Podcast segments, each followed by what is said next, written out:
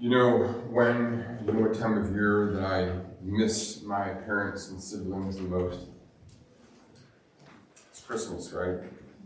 Often during this time of um, supposed celebration, uh, it's, it's now that we can actually feel the, the loneliness, the, the, the loneliness, if you will. I, I really love being a pastor. I love being in the trenches with people. Um, I love being in, in situations where all the masks are off, all of the niceness is gone, all of the uh, the pretense is um, is has, has vanished, and people are themselves, whether they're hurt, whether they've hurt others.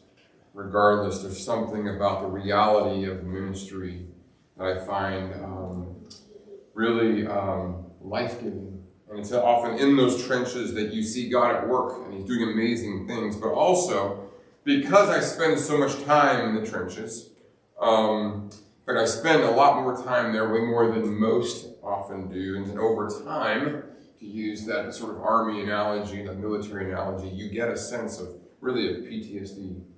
As a minister, you just live a thousand lives, you die a thousand deaths, you, you, you are with people in despair and struggle and failure and, and often you take, you take a lot of friendly fire. And so, like a soldier returning home from war, there are times when I, I just want to say, you know, no one gets me. No one knows what I go through.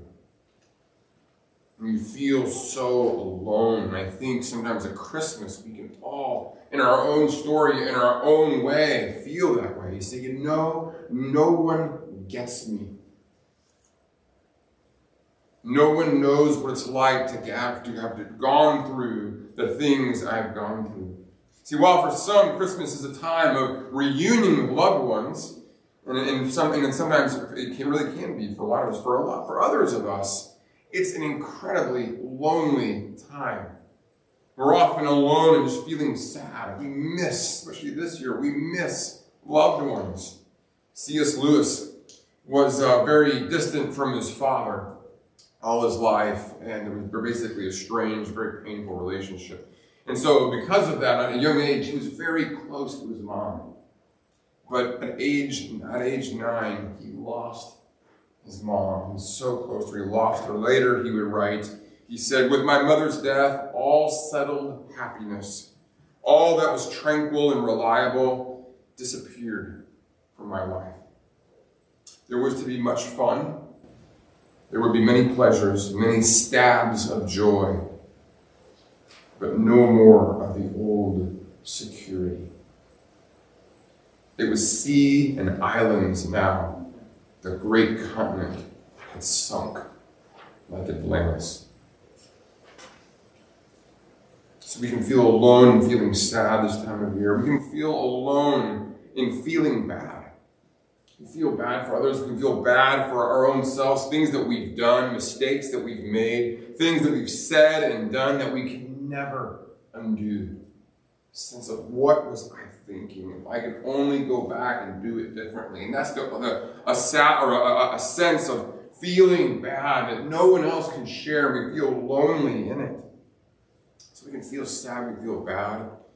And then, and when we're alone and feeling those ways, we wonder, often wonder, especially this time of year, where is God? Where is He? He's nowhere to be seen. Right? He's invisible. And sometimes His invisibility makes us just wonder, is He just really imaginary? Right? Well, the scriptures, especially the story of Christmas, gives us a very much needed answer to that question. In my loneliness, especially this time of year, where is God? What is he up to? What's, what's he doing? Why is he invisible? Why isn't he here? I just want to give two very brief points this evening. Speaking to both God as one who is invisible, but also as God as one who is incarnate. When we're God who is unseen and a God who has come and is seen, who has himself a body. First, his God's invisibility means that, listen to this, it means that he gets us like no one else. Again, sometimes I feel like no one gets me, and yet David in Psalm 39 says that because God is precisely because he's invisible, precisely because God is spirit, he gets us. He understands us. He knows us. but he gets us like no one else does. And Psalm, Psalm 139 is so beautiful. It says, as, as a spirit, God gets us, gets us first and foremost in the day to day. It's so beautiful. Listen to these words, verses 1 through 3. He's not bored by us in the minutiae of life. King David writes, You have searched me, O Lord, and you know me. You know when I sit and when I rise, when you perceive my thoughts from afar. You discern my going out and my lying down. You are familiar with all my ways. In the minutiae of life, in the routine, in the day to day, God gets us. Not only does He get us in the day to day, He gets us in depth. He's inside us, He's all around us. The psalmist continues Before a word is on my tongue, you, O Lord, know it completely. There are times you just, you just can't seem to get it out. You feel like, I don't know how to express what's inside me. My parents won't understand. My siblings won't understand. My kids won't understand. My coworkers, my classmates, they don't understand. But here it says, before a word is off my tongue, you, O Lord, know it completely. He says, You hem me in behind and before, and you lay your hand upon me. So he gets us. He gets us in the day to day. He gets us in, in the in depth, inside, knowing who we are. He gets us no matter the distance. Verses 7 through 11, wherever we go, He's there. He's with us. Where can I go from your spirit, says David? Where can I flee from your presence? If I go to the heavens, you are there. If I make my bed in the depths, you are there. If I rise on the wings of the dawn, if I settle on the far side of the sea, even there your hand will guide me. Your right hand will hold me fast. He gets us. As Spirit, he gets us in the day to day, in our very depths. He gets us not only in, in, in at, no, regardless of the distance, but listen to this. He gets us. This is such a beautiful thing to me. He gets us even in the darkness. Verses 12 through 13 reads this If I say, listen to this, kids, surely the darkness will hide me, and the light become night around me. Even the darkness will not be dark to you. The night will shine like the day, for darkness is as light to you. For you created my inmost being. You knit me together, even in my mother's womb. See, it's precisely because God is spirit because precisely because he's non-physical that he can get us, he can understand us. I don't know how many of you, you, you, you have your, say you're married or you have various relationships with your siblings, and you think, why is it so hard to communicate? Why, why do we always misunderstanding each other? Why is always this happening? It's because there's a physicality. We're concrete physical humans. It's I got something that I want to say that's inside here, and somehow I've got to figure out a way of communicating and speaking in a way that there's a shared world a, a shared uh, group of like words, ideas, etc., that you also understand. But one thing I've learned from marriage is that Sarah and I excel at misunderstanding. Clearly, there's only one way to understand what I just said. Right? I mean, what other way could there possibly be? And if there is another way, she will find it. And vice versa. Well, clearly she meant this. It was what else could it mean? Right? But it's just because, but it's that physicality that actually limits, it limits us. And it's precisely God as Spirit. So that, that contrast of physical and non-physical in Scripture is called flesh and spirit. Flesh being, listen to this, this is very important. Flesh is that which is limited, lifeless, inanimate. It's sort of like a puppet. It just sits there and you just have a puppet, it's just dead. And it needs someone, someone, or something to come along and animate it with what's called spirit. Okay, so flesh is seen as limited and lifeless, as fleeting, and usually in some way flawed. That's what flesh is. See, what is concrete is constrained in where it can be spatially, right? There's a sense of, of it can only be in one place at a time. Uh, the flesh is concrete. It's, it, can, it can only be in one place it can only be there for so long. It can only be, it can, it's limited in what it can know and what it can do. And so, therefore, a lot of, especially in Jesus' own day, a lot of philosophers of the time, like, for example, before him, someone like Plato, the, of the Neoplatonists of, of Jesus' time, and many after him, saw the, the flesh, the physical, as always fleeting and flawed. But spirit is limitless and life giving. It's animating, it's unconstrained, it's enduring and empowering and animating. And there's, and there's one very important thing spirit is not only animating and enduring, it's intimate. It's intimate. It goes right through you. And that's exactly what Psalm 139 is about. It's about David celebrating God as a spirit, as one who gets us. He is one who is unconstrained, unlimited, enduring, empowering, animating, uh, invading, invading Holy Spirit, who enjoys maybe even an uncomfortable intimacy with David.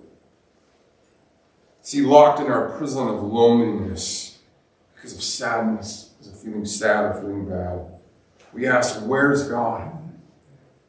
In Psalm 30, 139, David says, In our prison of loneliness, He's there. He's there. He's in there. He's in there with you. He knows, He understands. And for David, God's unique invisibility leads to God's unique intimacy. So if he gets us, if he really gets us, if he's if he's with us in our loneliness, we can do two things. We're able to do two things. First, we can praise him. We can praise him. In fact, other elsewhere, David, listen to this. David praises God. He says, I will be glad and rejoice in your love for you saw my affliction and you knew the anguish of my soul. God knows your affliction. He knows the anguish of our souls. Can you believe it? Listen to this. He cares for you more than you care about yourself. So we can praise Him, but second, we can pray to Him.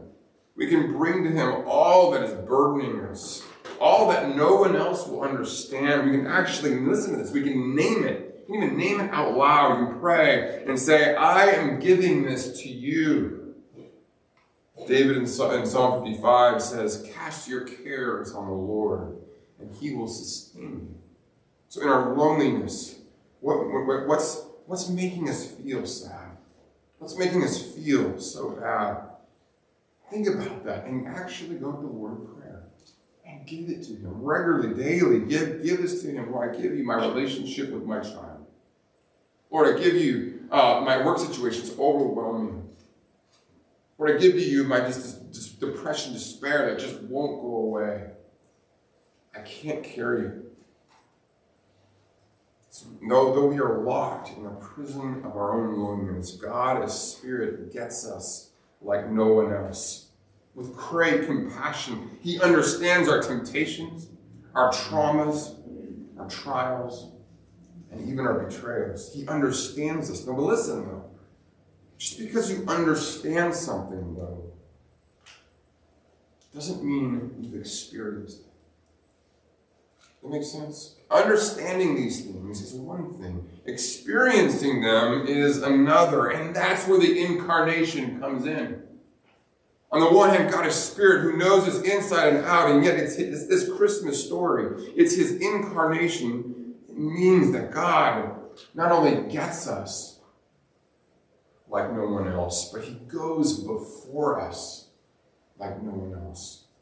He is not only is he, is he in our prison of loneliness, not only does he, not only is he, is he in there in the prison, he's been there in the prison.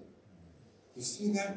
John 1.14 says the word, it says something that Plato, someone that the philosophers of, of Paul's day, of Jesus' day, would have just, it would have made no sense at all. He says the word became flesh. Like, what do you mean? What do you mean? Oh, time out. He became weak, he became, he became fleeting, he became limited, he became something so pathetic. Why would he do that for? Why would he get rid of all his power? Why would he get rid of all of his prestige, glory? and, and leave that which is pure spirit and enduring and become and take on and enter in to what is weakness. John 1 14 says the word became flesh and made his dwelling among us.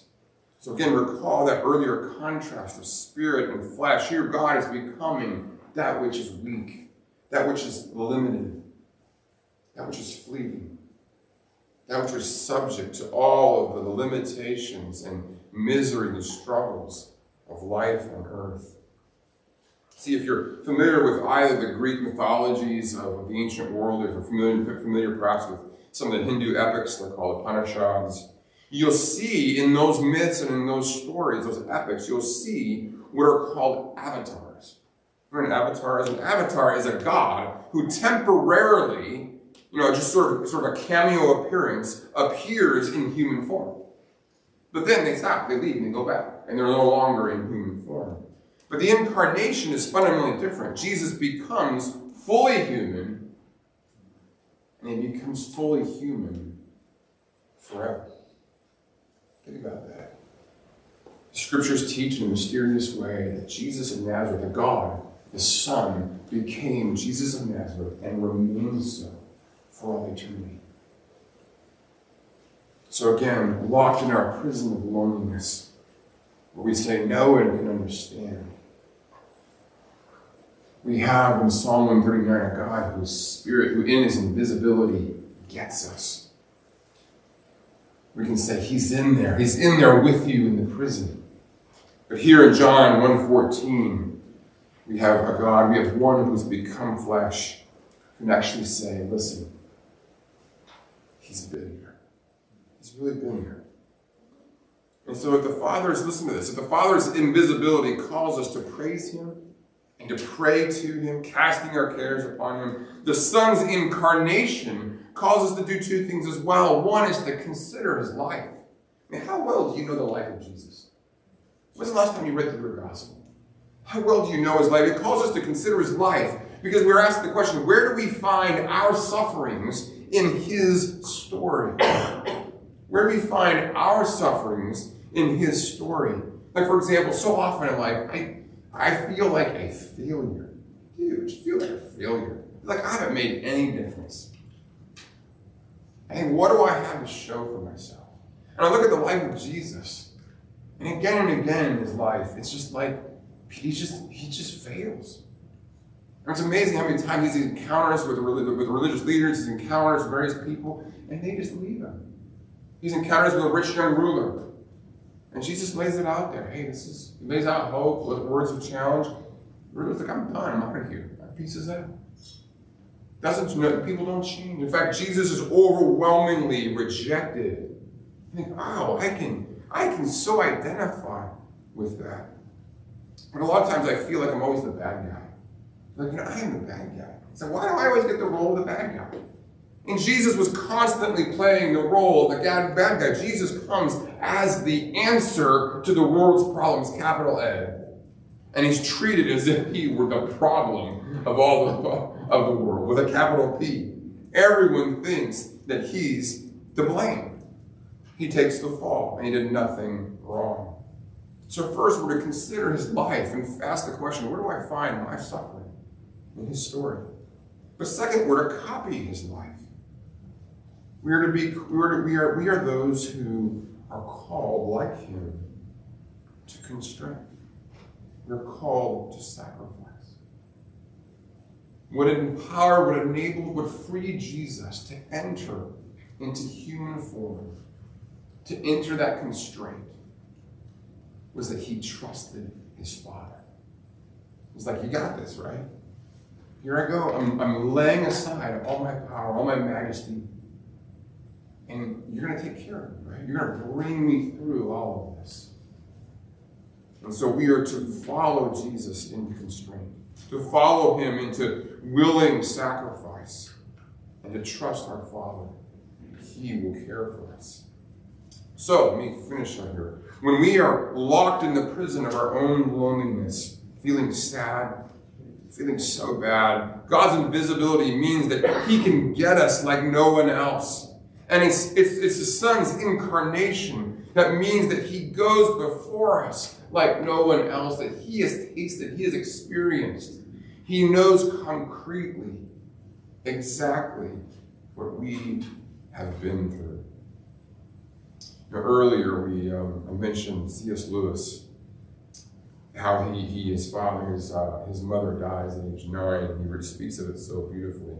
And I just want to close with these words that it is precisely in the areas where we feel most alone that God wants to meet us and that He wants to use us. So I want you to consider for 2021 will you let someone else, you take the risk, and let someone else into your loneliness? Brother or sister in the Lord, a trusted mother or father in the Lord, someone that you, you just feel, come to me. I would love to listen to some ideas my office is here for. You meet over coffee or beer, whatever it is. I'm here to listen so that you will not be alone and show you, help you, help, and we'll, we'll see together prayerfully, tearfully, we'll see together how God wants to use the very, the very thing where you are most lonely, the thing that is, makes you the most sad, the, the, the thing that makes you feel the, the worst, the thing that you regret the most. He wants to use that to meet you, to know His presence to know His mercy, to know His welcome, to know His wisdom. And He wants to use you in the midst of it. Let me close with this. C.S. Lewis, having lost his mother, would go along to have many other struggles in life. Again, I mentioned his mom passed when he was nine or ten. He grew up in very harsh boarding school environments. In fact, there he probably experienced abuse that is not worth describing. In fact, Lewis would go on to witness much decline in death. He, he lost a number of friends. He was in the Great War. In World War I, he lost numerous friends. Uh, he himself was severely wounded, carried shrapnel around his, uh, the rest of his life, shrapnel in his body or around the rest of his life. He was painfully estranged, like I mentioned, neglected by his father. The overwhelming stress of providing ongoing care for a, for a, a, friend a friend who died in the war. He had promised him he'd take care of his mother. Mean, his, his mother was declining in her health, but he was constantly caring for her. And not only that, he's often caring for his brother Warnie, who was a severe alcoholic.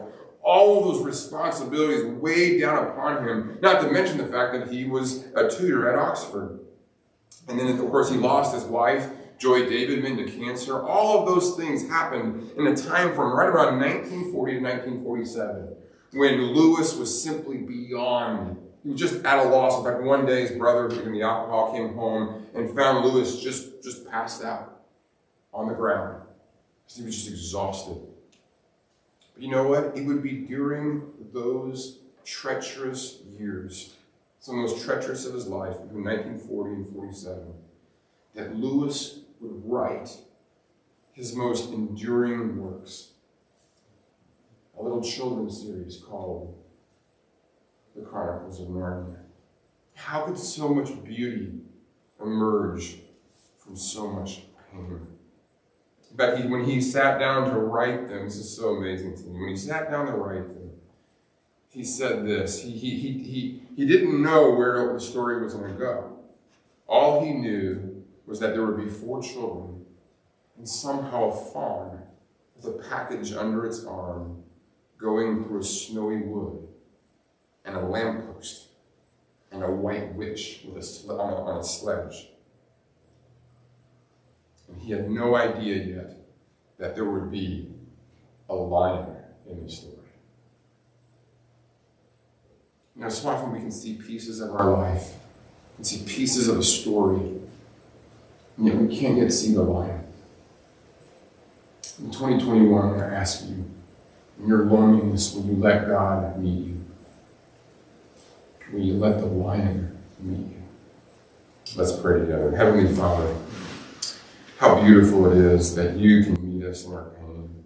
Oh Lord, there are some here who I cannot begin to begin to understand the loneliness that they feel, the sense of loss, Father, of loved ones, the sadness, Lord, but also the sense in which they feel so bad, the regret, the struggle, whatever it may be. Oh Lord, please, you know their struggle. And I pray that they would draw near to you and that you would free them to draw near to family or friends or to a minister or church leader, Lord, who would be able to help them, to encourage them, to lead them in hope and in wisdom. So, Father, please hear these prayers. We pray them In Jesus' name, amen